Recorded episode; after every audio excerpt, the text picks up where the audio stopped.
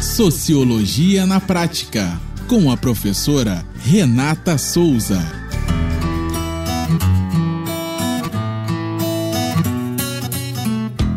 Olá, pessoas. Eu sou a professora Renata Souza e esse é mais um podcast do Sociologia na Prática. Nossa reflexão sociológica de hoje é Educação remota em tempos de pandemia. Aí, ministro da Educação, o futuro. A necessidade do isolamento social, devido ao novo coronavírus, tornou inevitável a visibilidade de problemas que historicamente estão postos em nossa sociedade.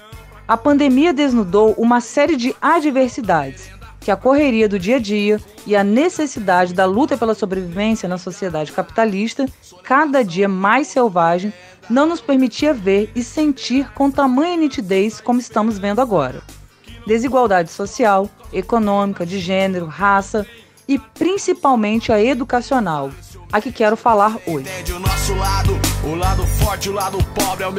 A educação em um país com um passado marcado por uma longa trajetória de escravidão, na qual a abolição não garantiu o acesso da maior parte da população às riquezas, bem como sua integração cidadã, é responsável pela pobreza e desigualdades que se reproduzem até os nossos dias.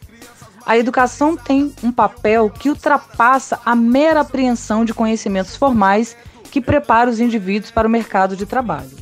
O acesso à educação em si é um ato político. Para as camadas populares, é um ato revolucionário, isto é, abre a possibilidade de mobilidade social.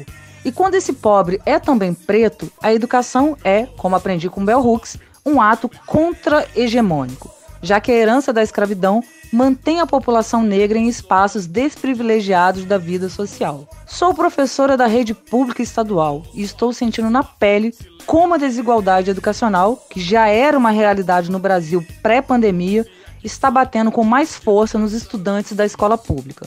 Falar em educação remota, da forma como foi implantada em nosso estado, é falar no alargamento das desigualdades sociais.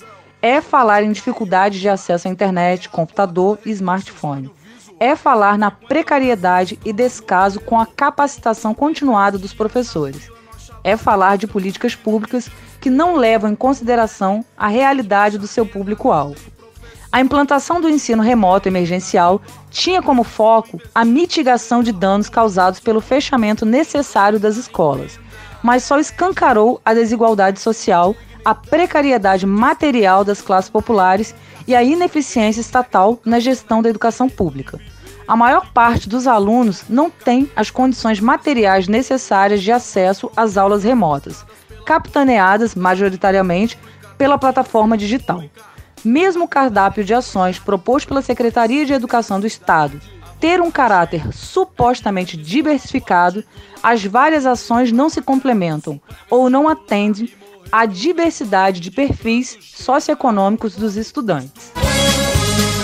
Não há pobreza maior para um país. Falar nessa nova modalidade nas escolas públicas estaduais é também falar em professores completamente angustiados, sobrecarregados e pressionados com a frase que gerações futuras poderão entender como o slogan da pandemia, o reinvente-se.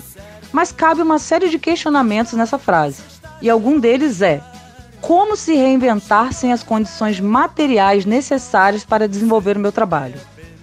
sem uma capacitação adequada para navegar em uma metodologia completamente nova da minha realidade profissional, isto é, para a qual eu me capacitei.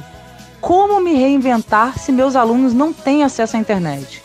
Como me reinventar se agora os alunos e professores estão arcando com os custos da educação? Segundo dados do próprio secretário de Educação, em uma live no Instagram, 80% dos professores da rede nunca tiveram contato com a modalidade de educação remota. Além disso, não fomos ouvidos e sequer preparados adequadamente para essa nova realidade. Colocar vídeos no YouTube, enviar material impresso via correios, colocar professores voluntários em canais de TV fechado com aulas gravadas, prometer não distribuir chips de internet para os alunos e professores não diminui os danos educacionais que fatalmente serão causados pela pandemia, uma vez que nenhuma dessas ações dialogam ou atinge o seu público-alvo de forma adequada. É apenas um bonito rol de palavras que integrarão o discurso nas próximas eleições. Precisamos ter clareza que essas ações não estão chegando adequadamente aos nossos alunos. É necessário ter consciência de que nós, trabalhadores da educação, estamos tendo que prover os meios de produção para realizarmos o nosso trabalho. Isto é, estamos pagando a conta, já que o nosso empregador não nos forneceu computador e internet para que possamos desenvolver o nosso trabalho. Ser professor é uma profissão complexa e que demanda uma formação sólida. Ser professor é ser mediador de várias transformações na vida dos educandos. Por essas e outras, que tecnologia nenhuma, por melhor que seja, terá condições de substituir o professor em sala de aula. Precisamos lembrar que as desigualdades educacionais e a precarização do trabalho do professor não foi inaugurado pela pandemia.